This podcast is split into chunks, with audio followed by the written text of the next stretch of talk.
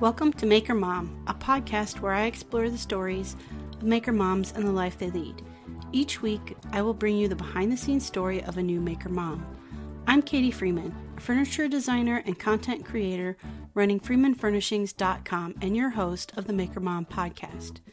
You can find Maker Moms hanging out in the Facebook community at Maker Moms and on the web at makermompodcast.com. If you love what you hear, please subscribe, leave a stellar review, and share this out with other maker moms you know.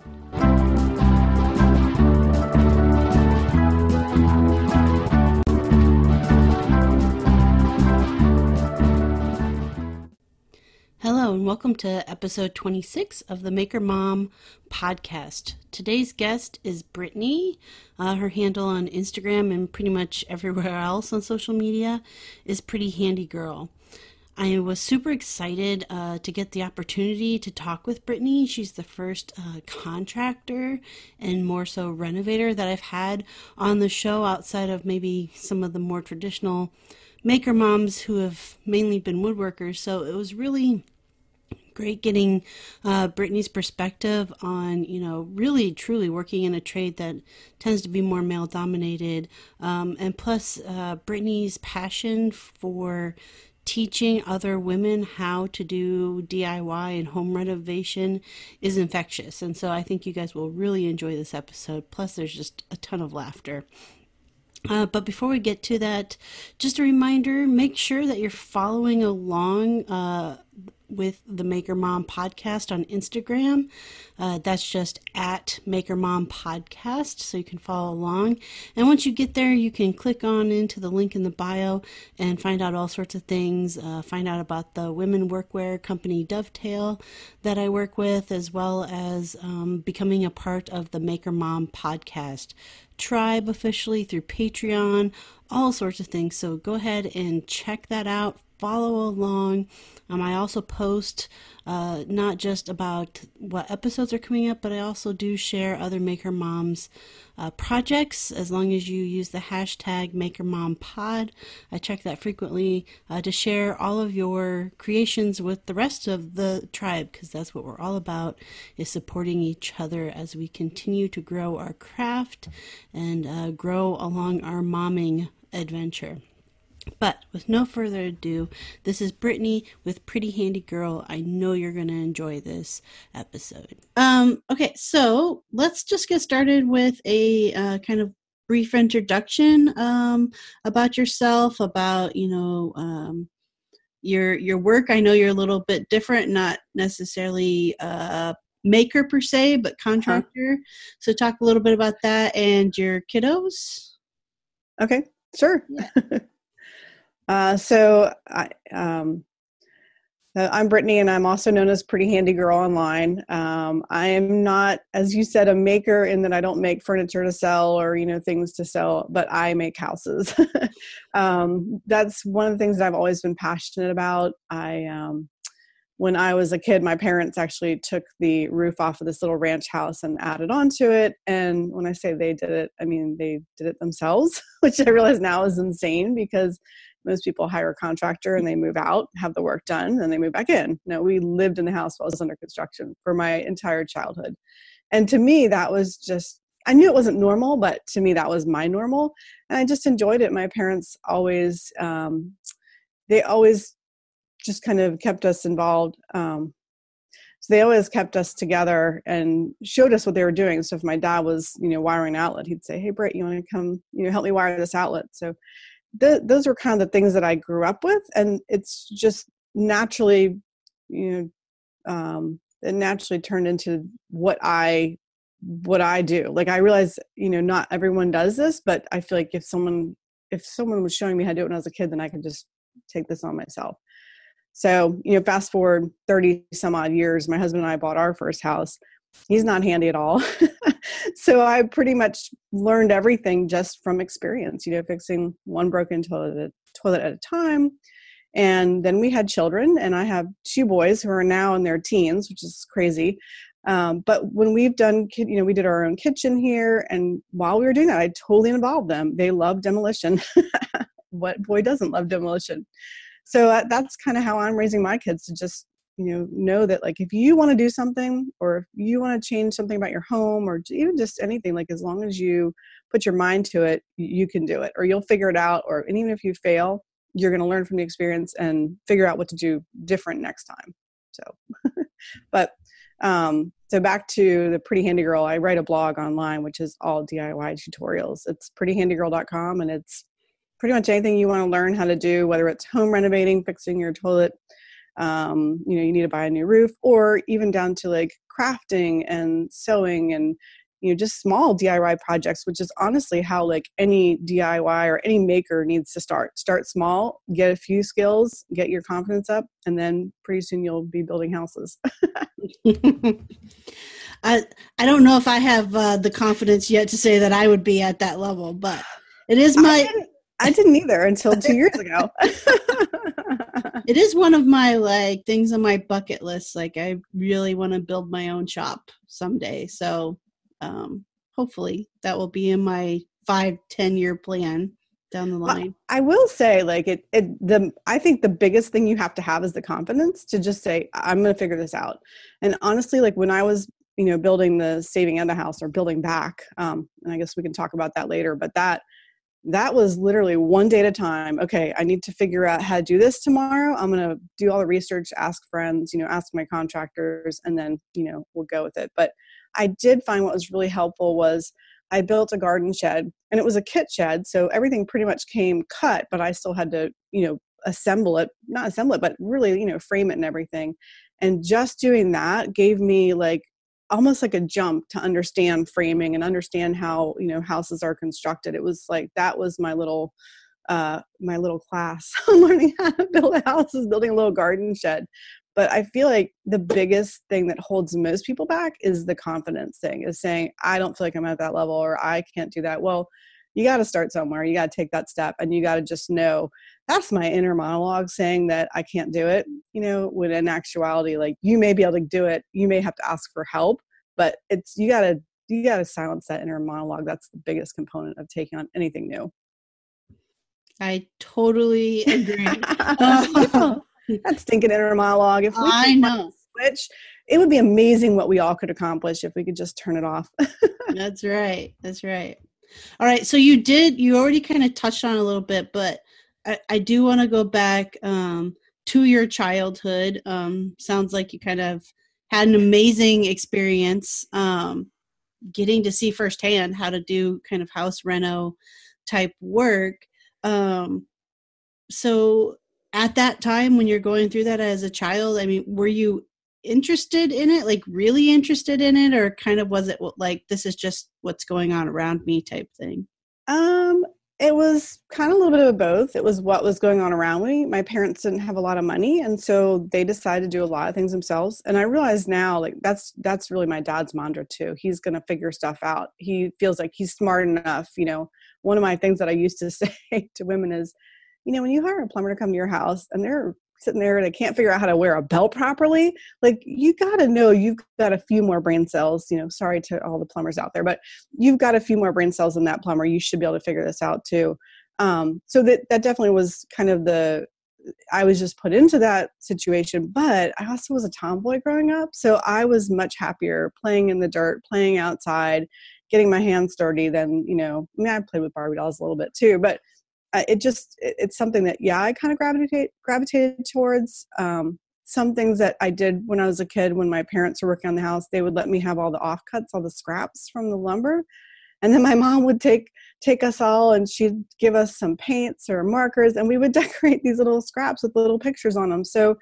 i always was doing something creative doing something with my hands um, doing things outdoors just you know making things. I always was making things. My mom was a big sewer. If um, i wanted a pair of jams which i don't know if you're old enough to remember jams they were kind of expensive for us. And my mom bought a um, pattern. Showed me how to make them and the next thing i knew i was like making them for me making them for my boyfriend. It was just you know what i did. So yeah i enjoyed it but it also was part of how i was brought up.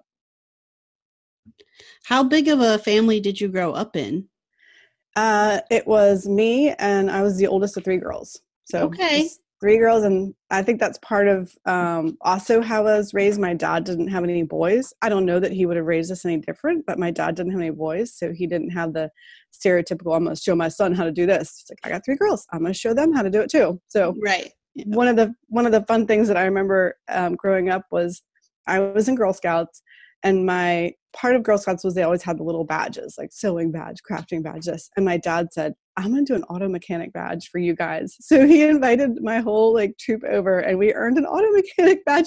We were we couldn't even drive yet. But she, he showed us the engine and he showed us how to change oil and it was really cool. I felt like, well, this is awesome. Like, how many Girl Scouts have the auto mechanic badge? yeah, that's not the Girl Scouts that I remember growing no, up with. Yeah. but it should be. You know what I mean? It should be because if girls are brought up to do these things like they don't know any different they don't know that that's not you know right and i you know i'm, I'm probably like the biggest loudmouth in my neighborhood but when i see fathers who are handy or like they like doing or making things and they have little girls i tell them make sure you include your little girls in this. You don't even know how important this is for them and their future self-esteem. It's huge. Just you, you know include them in anything you're doing. Let them help. Even if it's like holding something or you know mm-hmm. you helping them by holding a tool or something like that. Yeah no absolutely. I mean i have uh i have two kids as well a boy and a girl. And to be honest my daughter is way more interested in what i do out in the shop than my son is that's um, awesome you know but it, to me it's like well it's equal opportunity whatever you know i'm going to show both of them the things that i know how to do and um you know encourage yeah. them to get into things they want to learn how to do Right. Um, know, I like do my, wish. Go ahead. I'm oh, sorry. Uh, I was gonna say, like my uh, my son and I were watching a show uh, last night, and the uh, guy took apart an old fan and created, you know, a clock out of it or whatever. And he's watching it. and He's like, "Oh, he's like, I think we should, tr- you know, get something like that and turn it into a basket." But I don't know how to do that. And I was like, "Well." He didn't know how to do that either when he got started. You know, need to get that and and try it out and have fun with it and experiment. Absolutely. Yeah, definitely. it is I always I always wanted to have a girl so that I could show her everything I know how to do. But what's interesting is the blog is like my daughters because I have mostly women readers and it's like I'm to show as many women and I know there's guys out there too. Every once in a while they email or comment me and I'm like I knew you were out there. But yeah, like as many women as I can reach, like I feel like those are my daughters. They're my surrogate daughters, you know, even though a lot of them are older than me. but that's where I'm going to like kind of throw my passion, you know. But I, I show my boys how to do everything too. And it's funny you said how one of them is interested and one's not, but it happens to be your girl. I have two boys, and one of them is way more interested in what I'm doing and want to help than the other one. So I don't think it's just a gender thing. No, it's just no, a personality yeah. thing. yeah, yeah, totally. Um, all right, so okay, so that was kind of young childhood. Did that passion for creativity and kind of making things carry with you then as you went through, you know, into high school and then post high school years? Oh yeah, absolutely. So funny thing is uh, I actually went into uh, well, first I went into environmental resource management because I was really passionate about um, endangered species, but frankly i like really struggled with the chemistry and all the, all the science and math classes. So i switched over to illustration and art therapy. So i was always doing something creative. And one thing that i wish you know people are always asking like if you could do anything different you know would you? Well in high school when i took the relationships class i really wish i'd taken the woodshop class. But luckily going to art school they make you take a 3d sculpture class. And in the 3d sculpture class we had an entire workshop. And the you know the professor showed us all how to use the tools and that was my first introduction into using power tools. And probably like that was it for you know their decade until we bought our first house. But that to me like i loved that class. I loved learning how to use the power tools and i just feel like you know it would have been nice if i had learned that a little bit earlier but it's you know it's a, it is what it is. Yeah and no um so when you so you learned power tools there um were you using power tools though or i guess what were you using as a child when you were helping your parents out with the um, renovation mostly just hammers and a drill okay. not too many power tools my dad had a um uh, what's it called? A radial arm saw. So he he really didn't let me use those, but I was also pretty young then. Um, but yeah, mostly just the smaller power tools, drills and hammers and staple guns. Um, I can't think of it really using more scary saws and stuff like that. I mean, hand saws, used hand saws for sure. Right. Um. I do have a picture of me with a uh, floor framing nailer, but I don't think my parents actually let me use it. I just thought it was, like, I was six or something at the yeah. time. yeah. Um, so how did you get started into, you know, this whole uh, renovating process? Um, so starting the renovating process pretty much happened in 2001 my husband and i bought our first house um, in and i i had been dying to have a house to to do stuff to. i definitely was a hgtv watcher um, and so when we bought the first house it was like all right i want to make this house mine i want you know i want to paint i want to scrape you know popcorn ceilings i want to you know but along the way it was like all right we got to fix this toilet and fix this and you know build some shelves and the in the pantry or in a closet just to make it more efficient. So it started small, little things, you know, a couple of um, outdoor landscape projects like putting in a fence, things like that. Um, and but the funny thing is that house was always um, it never felt like my house. It felt very too formal for me. And um, but there was a house that was right across the street from, from that first house we bought my husband I always loved that house. And when we found out the neighbors were going to move, we just said, "Tell us how much you want for the house." So we moved across the street. It's a little bit different style, and it just to me, this house that we're in feels more like me. It's a little bit more casual. Um, don't know how to put my finger on it, but just it feels more like my house. And then this one, I just went all in, um, you know, renovating things. And then we had a leak, um, and there was a leak in the wall in between our laundry room and our kitchen, and it was caused by polybutylene pipes. And that was also one of those big, like, jumping moments where, you know, we went from having a kitchen to no kitchen in three days.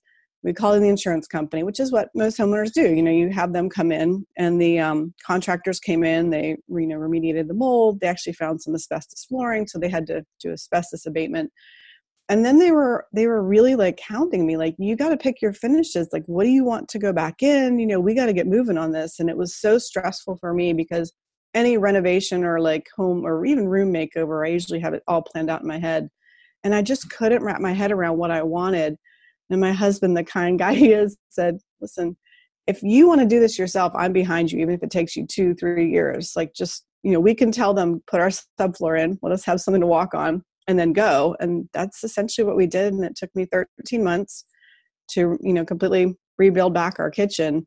Um, and during that time uh, the building inspector who was actually helping me out at one point because we ran into some termite damage um, he just kind of dropped this little this little bomb this one sentence and he said did you ever think about becoming a general contractor he said there's not many women in the field and i just looked at him like he had two heads i said no i just want my kitchen back little did I know that actually was this little seed that was planted. And, um, you know, once you kind of get so far on your house, you start looking at other people's houses. and I always did want to flip houses. And I figured, well, man, why don't I just go ahead and get my license and I don't have to hire a general contractor? So that's essentially what I did.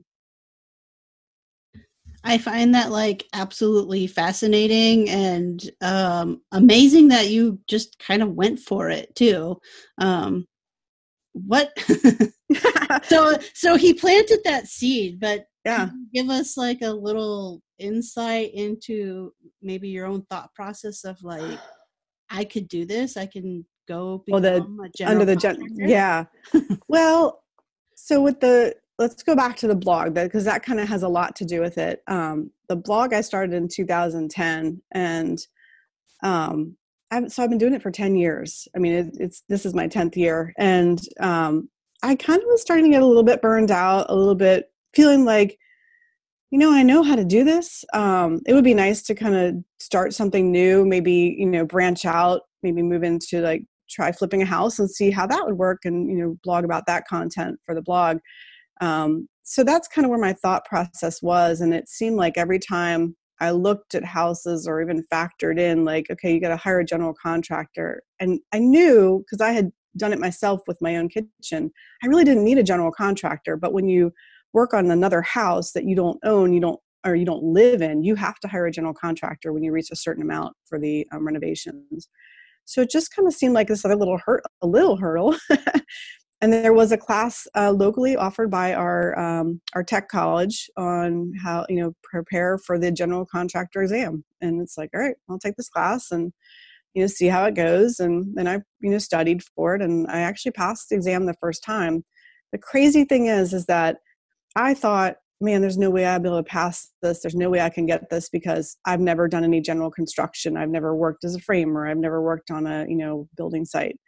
Doesn't matter. The majority of general contracting is actually being a good manager and knowing the rules, knowing the codes, knowing, you know, the insurance you have to have, knowing how to hire subs, things like that. So it's more being a manager. And the more I worked with subcontractors this year, the more I learned that a lot of general contractors don't ever get that knowledge or they get it you know from on the build but a lot of them just show up sign the papers make sure that the you know sign the checks and make sure that the work's getting done they don't actually work alongside so this past year when i did the saving Etta project i was there on site every day with my subs because i wanted to learn everything i possibly could and it was wonderful it was for me it was exhilarating to be learning something new after doing a blog for 10 years where i felt like i'd really learned as much well, not as much. I can always learn something new, but the majority of it, I wasn't learning anything new every day.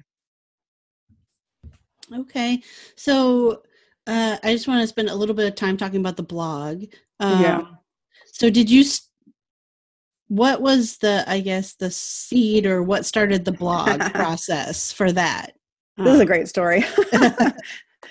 um, so back to that first house um, and i was always fixing things i had a good friend who we would go walking you know just like girlfriends do and she said man i really you know will you show me how to do this so i'd go to her house and we'd do things together and then she said you know what would be really cool is if we what if we started this business where we taught people especially women how to use power tools how to fix things? We'll do it in your garage.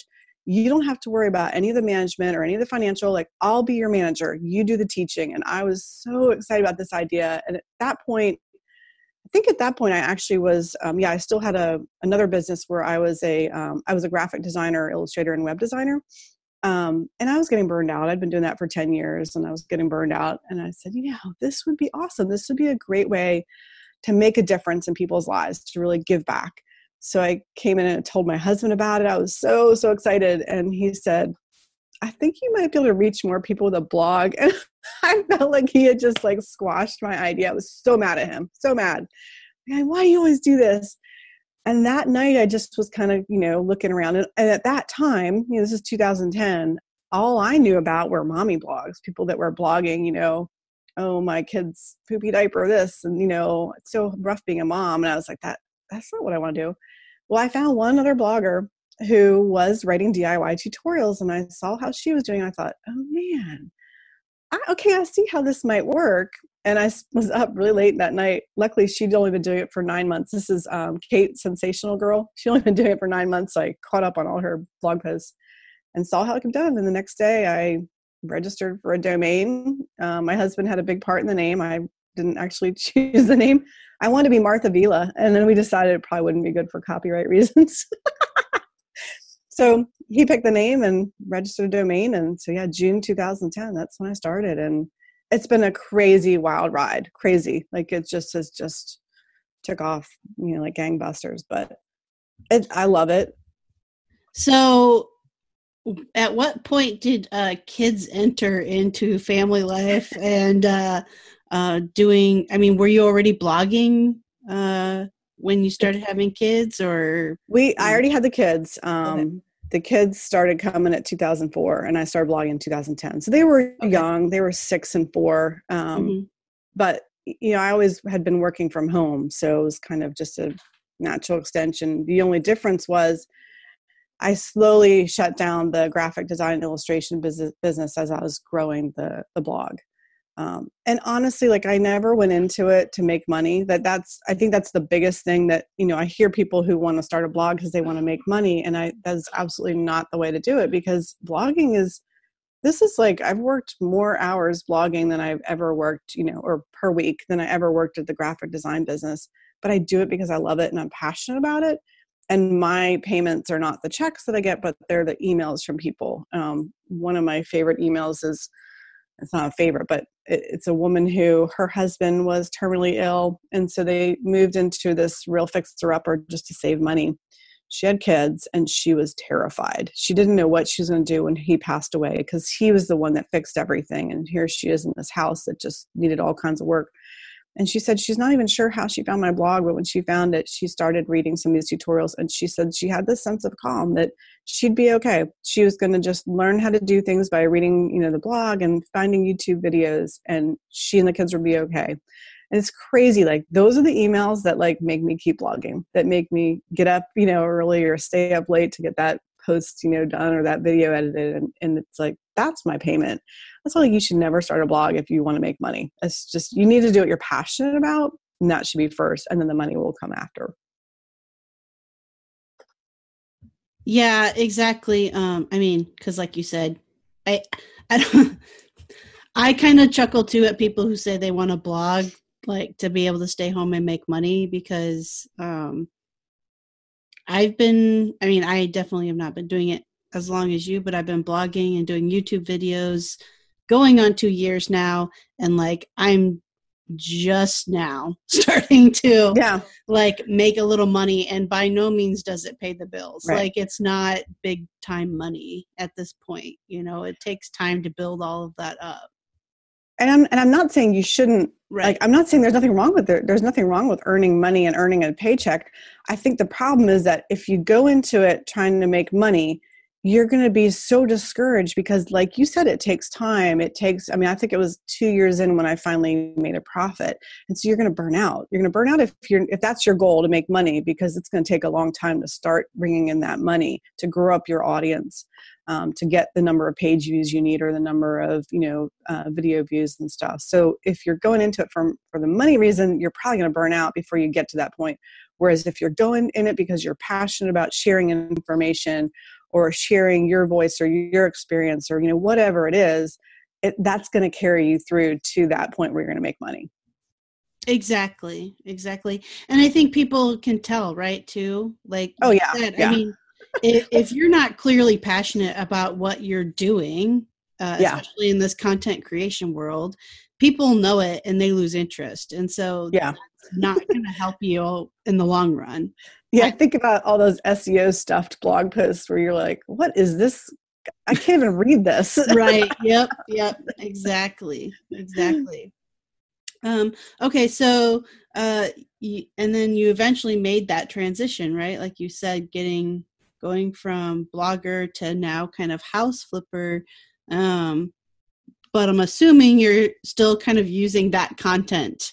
Uh, oh yeah, from that for your for your blogging. Um, oh yeah, the uh, the house. So I've only in in total honesty, I've only flipped one house, um, but that was a I don't even want to like to say flipped because it was a house that was built in 1900 and my goal was to save that 1900 portion. Um, so we had to tear off the back, and three quarters of the house was totally new build. So it was essentially a new build, and even according to the city, it was a new build, which is a whole other host of issues dealing with those you know, permits and stuff. But um, that so a year and a half was just devoted to the saving Etta project which anybody out there if you if you look for hashtag saving Etta it'll come up or go to my blog there's a um, link on the side and that's i'm slowly now getting everybody like the reveals. So I'm just kind of doing room by room. But part of it is because, you know, right now I am looking for another house to flip.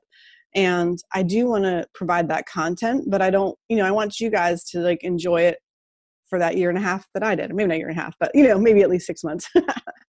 but it, you know, it's so I'm back now to blogging, but blogging about the house flipping and looking for another house to flip.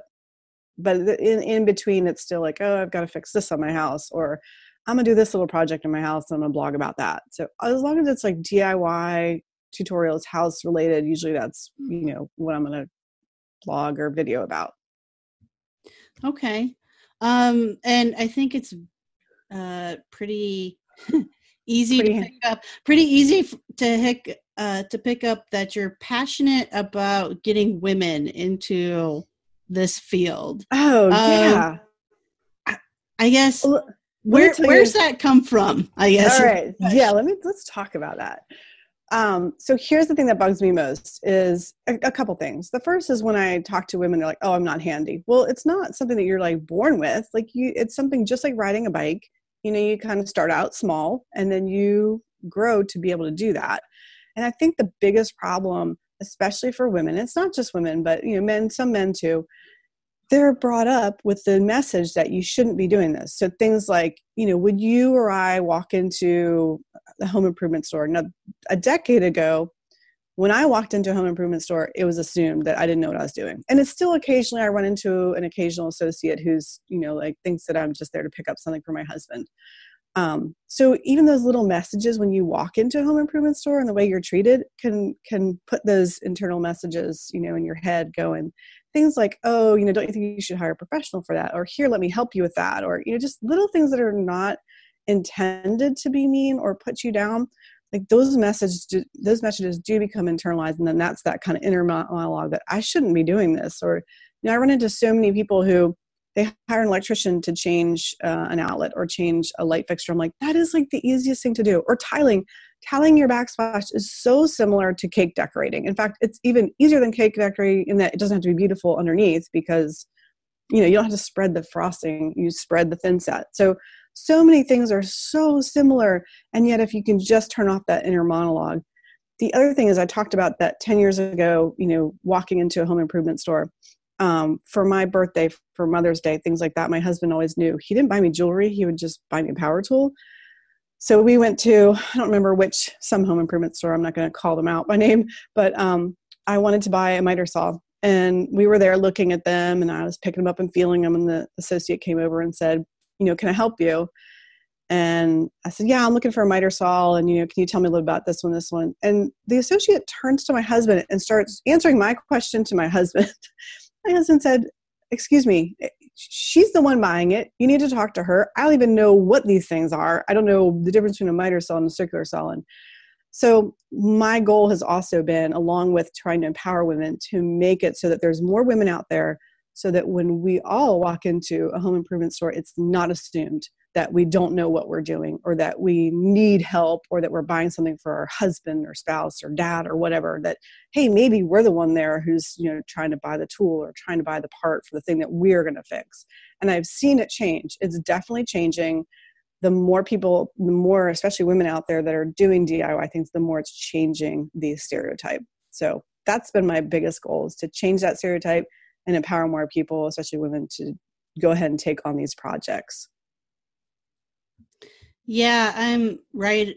I'm right there with you. Um, my biggest pet peeve is for me being like at an art show or trade show and somebody walking up and picking up one of my pieces and then it, eh, you know uh, especially a woman and then them just being like exasperated of i'd love to have something like this but you know it will take forever for my husband to come around and make it or oh whatever. Gosh, yes. And I'm yes. just like, well, then do it yourself. right, right. Oh yeah. The the women who are waiting to hang the curtains on their their their you know they're on the window. Ah, my husband doesn't have any time. I, I'm waiting for him. Like, why are you waiting for him? You can totally do this. And it's not necessarily their fault. It's that they've gotten these messages that they shouldn't be doing this. Or the husband's like, oh, you don't touch it all. You know, you might break it. You know, like that kind of stuff. It's just not helpful.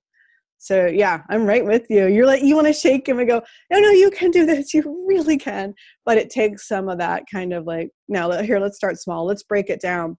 And the interesting thing too is that when I first started blogging and I was looking for tutorials on how to do home improvement, the majority of the sites that had them were like um, this old house or family handyman. And I don't know if you remember those tutorials, but they were totally words, all words. There were barely any pictures and they would use all kinds of technical jargon like escutcheon and this and i would have to spend half the time looking up in the dictionary what it was and that's when i realized that women and i think everybody but you know they need to see things visually. If you can step things down into a visual step by step video or photos women can do it and they don't need to know what that thing is called. They just need to see how it's done you know? So that's been a big problem too not so much now, but it used to be. It was really hard to find tutorials that broke it down in pictures and not just all the the jargon.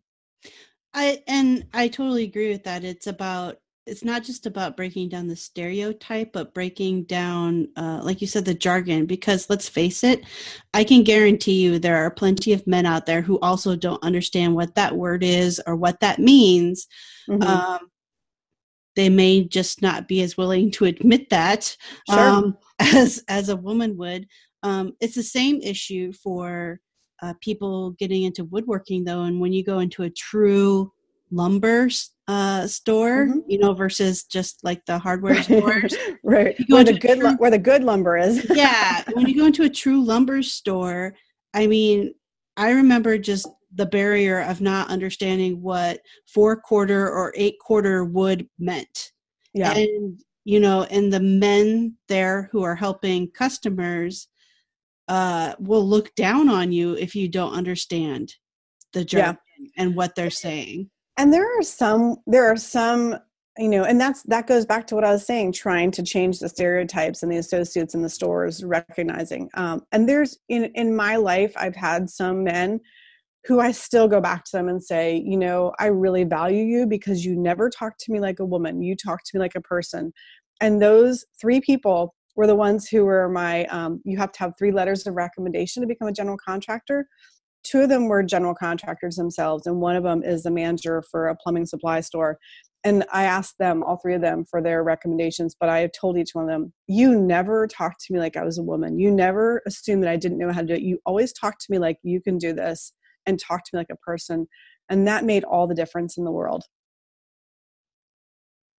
yeah exactly so i think um, at least kind of what i'm hearing you say and i would agree is it's not just about um, women advocating for themselves that they can do it when they go into these places. Mm-hmm. It's helping to try to change the culture on the other side of it as well and having guys understand, you know, that like a don't make assumptions when somebody walks in the store yeah. Uh, about you know if they're looking for themselves or somebody else or whatever um, but being able to talk to them just like any other person and yeah. um, and kind of breaking yeah. down their stereotypes and and it's amazing and i i, I will say because i am passionate about it but um, so Lowe's Home Improvement, I've noticed that they've actually changed how they've trained their associates. So it used to be when you walked into a home improvement store, they would say, uh, "What do you need help with? What can I help you with? What do you need help with?" And now it's like, "Hey, can I help you find anything?" And it's a huge difference in how that's said because it it the first is you're assuming the person needs help,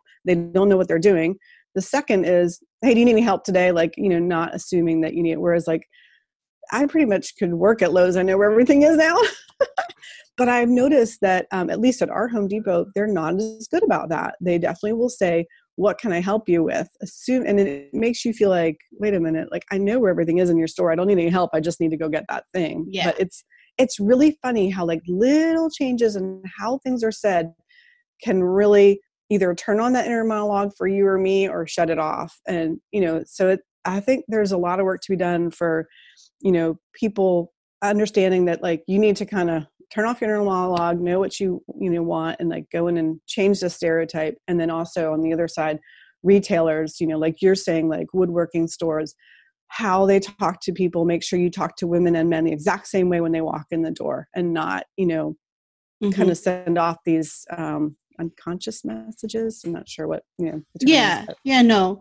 Um it's funny that you that you hit on lowes and home depot. So i i don't Sorry. know. No no no i don't know no i don't know if it's intentional or not but um and this was actually years ago that i read that women prefer lowes over home depot. Really? huh. a it seems to be personally i walk in there and i feel like i can find things much easier in a lowes than a home hmm. depot like i think yeah. it's late to me it's laid out more logically than a home depot is right um, so that's part of it um, that that lowes has intentionally tried to set itself up as a place for hmm. women that women would prefer to go to. Yeah. um and i and i don't know necessarily what's behind that you know i haven't called up the ceo of either store and said you know why why is this this up. way? Exactly. Let's come on let's call calm right now. Well, and, and and to be totally fair like i have definitely run into some of the old timers at lowes still occasionally send off messages to me especially you know in the tool department. There's one guy i know him jerry i love you but every time i go in there you forget that i'm a general contractor and i have to remind you nope i'm good. Let's you know let's move it to this level now okay? Yeah exactly. I mean i'm not um i'm not saying yeah same thing here in my own local Lowe's like there's a couple guys you know that quite frankly i will avoid on a given on a given day just because i'm like i don't have time to explain myself again i know what i need you know. I know. Yeah yeah i see jerry and i'm like yeah. No I, I usually you know part of it is i do now if i have time i do try to stop and talk to them because i'm part of changing that stereotype and it's important that i stop and let them know hey no i'm good you can you just show me where this thing is? I don't need help with it you know? And by the way i'm a general contractor and usually that kind of shuts the, them along but women shouldn't have to say that. They should just say i know what i'm doing or like you know can you just help me find this one thing i'm looking for and not assume that i need help you know? Yeah yeah i think i don't necessarily mind if they ask if i need help again like you said to find something um yeah do you need help finding anything you know right, that's yeah totally Yeah. different than do you need help like Yeah, what are you doing in here do you need help Exactly. But some of some of the guys I have had where it's like, well, do you have somebody at home to help you use? this? oh yeah I'm just like, one. no, I don't need anybody at home to help me use. i know that's the worst that is seriously the worst thing you could Yeah. say to somebody like oh yeah not the worst but pretty bad for a woman who knows what they're doing in the in the, in the home improvement store so. Yeah, exactly, exactly. oh Uh, gosh too funny um. Okay, so what was the first power tool that you uh, picked up and used? I mean, it's probably a drill. I think that's pretty much, you know, I do remember um, my first saw was a jigsaw, which is super easy to use, you know, very simple, handheld, doesn't feel very intimidating. Um, and then just slowly worked my way up. I had a circular saw and then a miter saw. Um, I bought, you know, I bought a bandsaw from a um, woodworker in our neighborhood who was moving and he was selling everything.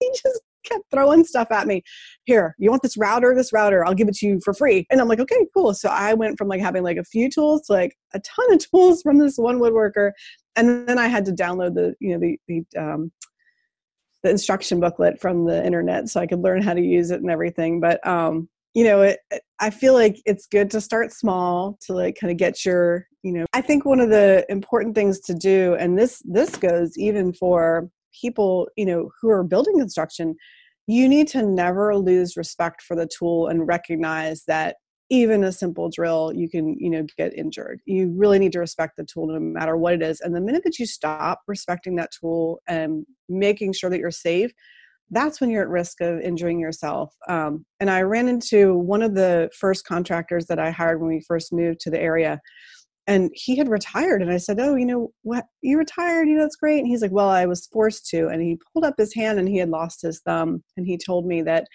he had um he had cut off his thumb with a grinder and he said you know i've used that thing hundreds hundreds of times and i just got complacent and i just didn't respect the tool and he's absolutely right like so as long as you have i kind of like to call it a healthy fear of the tool and make sure that you're using it safe every single time you use it, I think you'll be fine. So it's actually those of us who are newer to woodworking or newer to um, you know using power tools that are usually safer than someone who's been using it their whole life.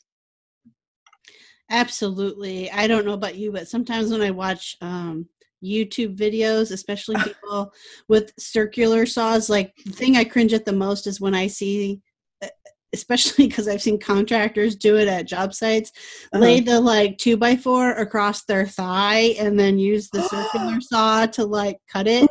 Oh my god! And I just cringe because I'm like, you do realize you have a major artery yeah, going through your Yeah. thigh. and if Oh, that yeah. slips, like you're dead. It's not even just like you lost Right. a finger. You're dead. wow. right. Right. Wow. Oh. Oh. gosh. I'm glad I haven't seen that too many times. I I do see I see my subcontractors all the time. Like they won't be use hearing protection. They won't use safety protection. I'm like, guys, come on. Like really? I mean, most of them are half deaf now anyway because they haven't been using hearing protection. Like, hey, Joe, Joe, Joe. Didn't wear your hearing protection ten years ago. Yeah. yeah, Yeah. exactly. Anyway. Exactly. All right, so since um you're my first like contractor on the show, I'm kind of really excited about that. Oh, um, so normally Did I get some kind of prize? I want a T-shirt. I want a sticker. okay sticker I could do that I could do. Uh, Nice. uh, so normally I ask like, okay, go to tool in the shop, but I want to know what's in your tool bag. What's in my tool bag? Yeah. Oh, it depends on the project I'm working on. well, uh, Do you have like go tos that's there like no Oh. matter what? yes. And uh, I actually did an Instagram story yesterday because I was going to look at another um, potential, excuse me, another potential flip house. And I declared that my like desert island tool that I always have with me, whether it's, you know, on the job site, whether it's, you know, working on a home renovation or, or probing potential um, properties, is the, um, you're gonna laugh, it's a five in one paint tool. and the reason why the one I have is actually, I think it's called a 10 in one. It's by Purdy. And, you know, anyone, anyone out there, I'm questioning, do you know what the five uses are for a five in one paint tool? Because, um, you know, there's one of them, it's like a nail set, and one of them is a scraper, and one of them, the little tiny flat end is for flathead screwdriver. And mine actually has a little Phillips head screwdriver set, set into the handle but I will use that to poke. You know, I can use it as a hammer if I need to because the metal end you can use as a hammer. So it for me, like it's just always something I always have, and I can use it for a little pry bar. It just you know, if you need one tool, that one really usually does it. Um, but I usually like in my truck um, when I'm on the job site, I do have a pretty big um, toolbox that has pry bars. It has um, you're gonna laugh at this pink spray paint because I spray paint all my tools pink so the contractors won't take it because we all have similar tools. They know the pinks. No, no contractor is usually to spray paint theirs pink unless it's a woman. so it's pretty easy. They all know oh, it's the female contractors. Um, but you know, it's kind of the usual things. You know, Phillips head screwdriver, Allen screwdrivers. You know, a set of little bits and stuff, and you know, so that's kind of what's in my toolbox. Um, but I usually fill up a tool bag for the project I'm working on, so that really varies. It just depends on what I'm working on that day. You know, I'll fill it up for things that I'm working on. You know, so it it varies. It changes so much, but that five and one's always in there. Okay. Good to know. Is there a besides the five and one, is there a favorite? Like do you Oh something that you just love to use? I I've had a love affair with my miter. I have a sliding compound miter saw, and that's I love saying that. um, it was a Mother's Day gift, and um, it's a Makita. It's not a Dewalt, um, and I actually prefer it to the Dewalt. I've tried different ones, but um, something about that saw just it it it cuts like butter. It's just I love it. It's and it's not a huge one. It's only a ten inch, but it it's just my baby. Like I've I don't think I'll ever replace it unless it completely breaks. And even if it, if I do, I, I might replace it with another Makita. But um, yeah, that's my favorite power tool. Um, but I, I like all of them. But that one, I don't know. We go way back. we go way back before blogging. oh, and the other one I like, and I always get a lot of questions or you know comments about is my miter saw. It's a Porter cable, and it's a I guess they call it the left side. It's like supposedly for left-handed, but I like it because you can see the blade, and all my um, subcontractors have said, "Oh, you know, I really like that one, but you know, you like it because you can see your cut." And I'm like, "Yeah, I kind of do." So that's the other one I kind of like because I don't see a lot of them made that way. They usually make them, you know, where the blade's on the opposite side. Mm-hmm. Okay. All right. Um, so how do you okay, so you've got two teenage boys, which generally which generally means busy schedules. Um, Oh, yeah. Yeah. early. It means early schedules. That's what it means. It yeah. means Go to, go to bed earlier. so how do you manage being, you know, an active mom, a contractor, blogger, businesswoman, all at the same time? Um. So, I, I mean, I think in terms of them needing me, it's not as much now because they're much more self sufficient. Um, but at the same time, like I really do try to prioritize them first. So, you know, back to how you and I were talking before the the podcast about conferences we've been to, and I said I really limit my mine to two, and that's because I want to make sure that these years out there in their teenage years, I only have one of them for another three and a half years, if that. And I want to make sure like I'm here for him. Like I'm here to like try to insert any little, make any minor adjustments in behavior or thoughts that I can. So I try to make sure that that's primary, is that I'm the mom first. Um, and this you know past year was really tough with um, me working on the house downtown because it's a 30 minute drive to the house and I relied a lot on my husband, um, and my husband's wonderful. He would pick up the slack, and you know he would take them to their appointments if he needed to. But um, I realized that took a toll on like how much time I was spending my, with my kids. So the next house I take, I want to make sure that I'm really prioritizing the kids and the family first, but at the same time, like you know, being able to do what I love. And I and I do think for women like myself who really want to do things like have those accomplishments it's important that you find a way to do it and you know work with your spouse or maybe you have someone who comes in like a mother's helper or something that's going to help you. I mean I, I, did hire a dog walker this past year because i knew that would free up some time um, and allow me to do what i wanted to do. But ultimately it, it's a big struggle and especially for moms it's a huge struggle to try to prioritize and not feel guilty about doing things that are taking you away from your kids and away from your house but also recognizing that it's important to be able to do those things and i don't know about you but for me i like having another hat like another title besides just mom because my kids certainly don't give me the uh, accolades that i deserve. But you know flipping a house and hearing from people wow this is gorgeous i love what you did that's where i'm going to get my accolades and that's going to allow me to like go home and feel good about myself and continue to continue to be a good mom. Yeah no exactly um i think most most of the moms I've had on the show uh, feel the same way, and so do I. Like, if I don't get time in the shop, which I didn't really have time in the shop last week, haven't oh, had it yeah. this week. Haven't had it oh, this yes. week. Like, I'm getting cranky. Oh getting at the end of absolutely. and you know i'm excited like next week i get some you know time freed up and i get to spend one whole day in the shop and it's just oh i know. I'm you feel so rejuvenated. Yeah. And and i think even for women who don't like spending time in the shop or don't like doing things like even if that means getting your nails done or going to get a massage like things that are going to build up your happiness meter or whatever or things that are kind of giving back to yourself you know to make sure you are happy where you are with what you're doing and getting enough you time. I think that's just so important for moms because, like, again, we don't get, I mean, like, yes, our kids make us happy, of course they do, but when they're whining and complaining for the umpteenth time about the meal that you made, like, you need to find something else that's going to get that level back up. Yeah, exactly. Um, and that's what I always tell people who are talking about becoming a parent for the first time. I say, I, I always say it's like it is the hardest job you will oh, ever have. You will not be appreciated to the level that you should be. Nope. but it is also the best job you will ever have. So it's it's that yeah. you know understanding that it's not a either or situation. It's an and situation. Like right. you'll love being a mom or a parent, um, but it's difficult. Nothing about it is easy. No. And and I I guess I mean Katie, I guess honestly, probably because I haven't gotten there yet, it, it's going to be it's going to be when our kids are grown or they become good parents uh, you know, themselves or when we hear you know from some other mom oh your son is so polite or so sweet or like those are like going to be the the thank yous you know that we're going to get not necessarily you know and maybe your kids are going to grow up and say wow mom i really appreciate everything you did for me you know once they become a parent right exactly.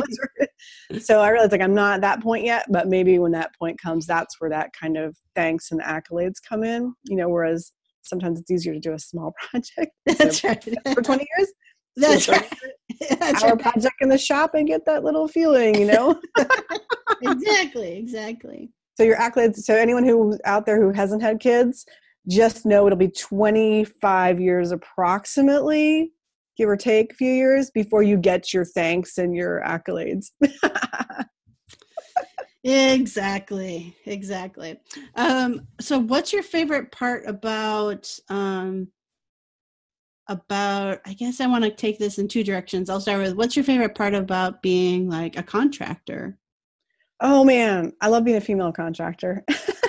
Because i have to admit like i like when that first realization happens for either a subcontractor that i'm interviewing or a inspector or someone and their eyes get all wide like oh you're the general contractor. Like i love that moment because it just means like all right i'm changing perspectives. I'm changing you know stereotypes right now.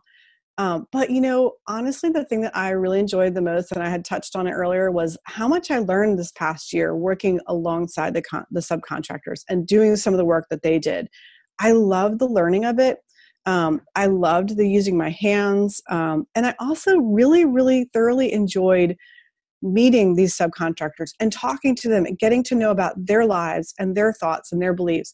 Because, and, and this is going to get political here, but I think it's so important for us all to like go out of our comfort zone or out of our circles and get to know other people and how they what they think about politically too. I mean, we had plenty of political conversations which were all very, you know, like I just want to hear what you have to say. And to me, it was really fascinating and eye-opening and learning about how other people live and what you know what they value and things that they you know get them excited. It, i loved it. But i'm also an external and i'm i'm an external an external what's the word? I'm an extrovert. Extrovert yeah. Thank you. And i love meeting and getting to know other people. So for me part part of it was the education and part of it was really getting to know a whole bunch of people that I never would have really gotten to know had it not been for me, you know, and, and on a different level too, not like them coming into my house because I'm the the house the house maker homemaker mm-hmm. but i'm you know the general contractor. I'm the one paying their bills. So it was really fun. I i really enjoyed it and i you know thoroughly had a great time and i can't wait to do it again. Uh that's awesome. And then what's your and i think you touched on it a bit too. What's your favorite part about using being a female contractor to change that stereotype? I mean, I think it's just mainly knowing that, like, me being out there and me doing, you know, house building or renovating is I'm changing the stereotypes. And and what's fun is when I, you know, will I remember like going in and you know looking at uh, gas fireplaces to put in the flip house, and the associate i was talking to he's like oh you remind me so much of this other you know female contractor you know do you know her? And so i've actually started to network with a lot of the other female contractors in the area and i'm really enjoying like getting to know them and like you know we're going to change the world. We're going to change a stereotype just by being us and just by being out there and and making it easier for other women to get into the field or other women just to walk into that home improvement store and not be treated like they don't belong there yeah that's that's really great. And that's great kind of that they help you find those other uh, women contractors to do that networking it's fun. And it's you know you have to admit just like you and i you and i went to workbench con it was fun being one of the few females not just because we could use the bathrooms and not wait in a long line. But it was fun being recognized you know being easier to recognize among the sea of Mike's. Yeah, John, yeah, Mike's, yeah. mostly Mike's. Yeah. yeah, exactly. Though I was uh, really happy to see the number of women makers yes. this year. It was um, 50 or something? How many yeah, do you know? I don't know the exact number, but I would say definitely larger than last year. Like the That's first awesome. year, not that there weren't women makers there because we were there, but it just wasn't as many. Um, wasn't as many yeah so we we were all just waiting for you guys to go and check it out you gals and share and like, it yeah make sure it was safe for us to show up because i didn't go last year i went yeah. this year yes. no it was um yeah i was i was happy to see that it was it was fun for me you know to get to have more women makers to like yeah. talk with and stuff. Yeah. And the and the guys were so awesome. Like mm-hmm. all all you guys out there that you know went to Workbench Con and even you know, even the sponsors, y'all were awesome. Like you were so they were just wonderful. They ne- never got any messages like no what are you, what are you doing right no no absolutely totally i think everybody just gets kind of geeked out about the making and talking about you know what yeah.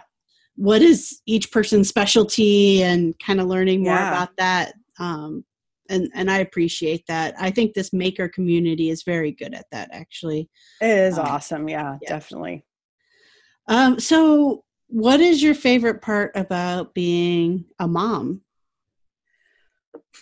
Mm. that's a tough one. Um, I I think my favorite thing about being a mom is being able to raise, and for me, it's just two boys, but raise kids that are going to go out into the world and you know help make a difference. Like i don't know what they're going to do but i hope that they go out there and they make a difference somehow too. Um, i also like that these are two more men that are going out into the world that are not going to assume that women aren't handy. Like they know like they know we've you know built it into them. But the other thing too that um, with my kids i'm really passionate about is making sure that they understand that all people are equal. It doesn't matter what faith you are. It doesn't matter your gender. It doesn't matter your you know religion or the color of your skin and you know or your sexual orientation that you guys that my boys are going out and they are going to treat everybody as an equal. And to me like that's that's my goal is to treat the, have them go out and treat other people as equals and you know be polite and, and kind to everybody um, so that's kind of what my parenting strategy well our my husband too our parenting strategy has been to really send these kids out in the world to make a difference and to be kind to others you know we definitely need more kindness in the world. Oh gosh, yes, we do. Yes, we do. we're not going to get political here, but yes, we yes, do. Yes, yes, exactly. Um, okay, so what would be your advice? I mean, I feel like you probably do it on a regular basis through your blog, but what would be your advice uh, to a specifically for a mom who wants to tackle a new skill, uh, such as making or DIY or you know, um, kind of contractor type work, and is hesitant to get started? All right, number one, we touched on this in the beginning you need to get your mindset you need to turn off that inner monologue and just know that like one of my well my mantra on the blog if you go to the blog and maybe it's not on the headline anymore i probably should put it back there is that um, if a human being can do it there's a 95% chance that you can do it too. So recognize you're a human being you're smart you're intelligent you can figure this out. Um, that one other thing that I do recommend too is especially if you want to learn how to do home repairs or you know maintenance is if you hire someone that's fine but stick around and ask questions you know be nice about it. Don't like why are you doing that?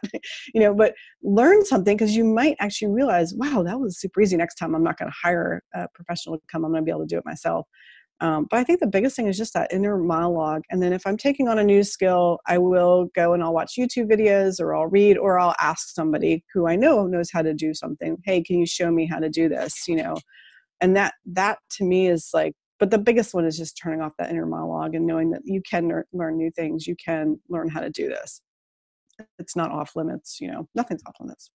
That's right. Maybe maybe it's not rocket science, right? Maybe rocket science is off limits for me at this point, especially since I didn't do too good with the you know the math and physics. the math. Yeah, might be out of my wheelhouse. I don't know. You have to know a fair amount of math when you're doing. Um, well, that's true. Construction work, you yeah. really do, or any kind of making. Um, yeah, that's true. I need to bone up on that. That's right. I told my I told my son, my oldest is in ninth grade, and the math he's learning is like whew, over my head. I was like, maybe maybe I should be learning this right along with you. Maybe I should. My husband's like, might be too late for you. See, that was an internal message he shouldn't have given me. Yeah, determined to, to prove him wrong. there you go. Sometimes that's beneficial, though, right? Oh yeah, the urge to us, prove wrong. Yeah. Oh yeah, the rebels in us. Yeah, maybe that's maybe that is a thing that we need to hear more of. Push us out of our comfort zone. All right. So, Brittany, how can people find you and follow along with you? I know you mentioned it already, but where's the best place to go? I am at Pretty Handy Girl on all social media. All Okay. except for I might have grabbed TikTok, but I haven't started that yet. And and and uh, but everything else, I'm really active on Instagram and Facebook and Pinterest. Um, but I'm also prettyhandygirl.com. Super easy. So Okay. pretty hand, pretty handy have- girl. That's everywhere. Do you have a YouTube channel? I do. Yep. Okay. It's okay. also pretty handy girl. So I think it's like Okay. youtube.com slash pretty handy girl. Yeah. Okay. Come awesome. see me there. I'm putting a lot more content. I'm realizing that people, you know, we all, I mean, myself included, don't really want to take the time to read tutorials. So I'm spending a lot more time on YouTube now and really trying to put out the video tutorials because I know I do it. Do you do you watch YouTube tutorials at like one and a half, one point seven five speed, or is that just me? do you? um, I guess I don't watch them that way, but my my flip side is when I create them, Uh huh. probably the slowest speed that because I do voiceovers, I don't like Yes. tr- talk directly to the camera. Uh-huh. Um, so probably the slowest speed I use on video is five times the speed, Mm. you know, actual speed.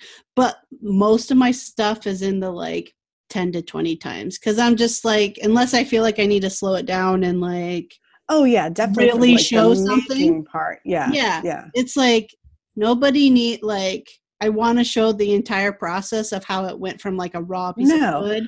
Nobody like- wants to watch an hour. No, nobody's like watch. Hey. No. Ain't nobody got time for that. No, No. no. no. but yeah, when I'm learning stuff, I'm like, okay, I need to listen to this at one and a half. I, I feel like my time is like so, you know. So I realize like people are not taking the time to read like a step by step tutorial. Well, some people are, but everyone feels so crunched for time, especially us moms, that Mhm. I just want to get that information out there quick. So yeah, that's where I'm I'm I'm going, and I and I'm with you on that. Like I do all of the process stuff. Like that's uh, sped up sometimes twenty times just because it's Yeah. it's like watching paint dry. You just Exactly. don't. No, ain't nobody got time to watch paint dry. Come on, speed it up. Yeah i kind of i kind of look at it in my like my editing style is like you know i'll do like a first cut of things and then i'll watch it through and i'm like okay what points did i get bored the spot that i got bored is like i either need to cut it out or speed it up even faster That's Like, good advice. That's really good advice. That's awesome. well you know because we're after engagement right we want to make oh, sure Oh, yeah. Yeah, definitely. it's Yeah. not just about learning um, because they're not going to stick around and learn if they're not Yeah. being entertained as well. Right. Although I guess that's pretty bad because then when I, you know, go to a cocktail party or something, I'm probably inside my head. I'm like, get to the point already. Come on. Can I can I put you at one and a half times now? I ain't got time for this. Let's get to the let's get to the nitty gritty. How bad is that? And that's definitely a function of social media and like the whole flipping and you want the information fast. And I In- I recognize Instant gratification, right? Oh yeah, it's changed my brain. I know it has. It's not good. I know it's not good. So yeah, Just maybe. add more alcohol at that cocktail party. and Okay. You'll care less about if they're how quickly they're getting to the point. Okay, good advice. yeah, because it takes you a while to process what they're saying. Oh, wait, can you slow Exactly. that conversation down a little bit? I missed that last part. exactly. Let's listen to you on 75% speed. There you go. All right, Brittany. Well, thanks so much for uh, being a part of the podcast and You're sharing all your words of wisdom with us. It was fun. I enjoyed it. I had a blast. Yeah. I don't know about you, but I really had a blast with this episode. Um, if you couldn't tell from all the laughter, uh, Brittany and I had a good time talking about all sorts of really quite serious uh, topics. Um, but still, we had a good time talking, and I hope you picked up some tidbits and um, want to follow along with Brittany just as much as I do. I will include in the show notes, as always, all the ways that you can follow along with her on all the different social media platforms.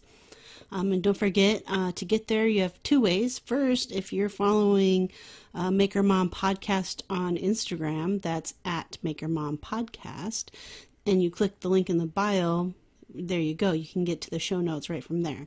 Or you could do uh, www.makermompodcast.com.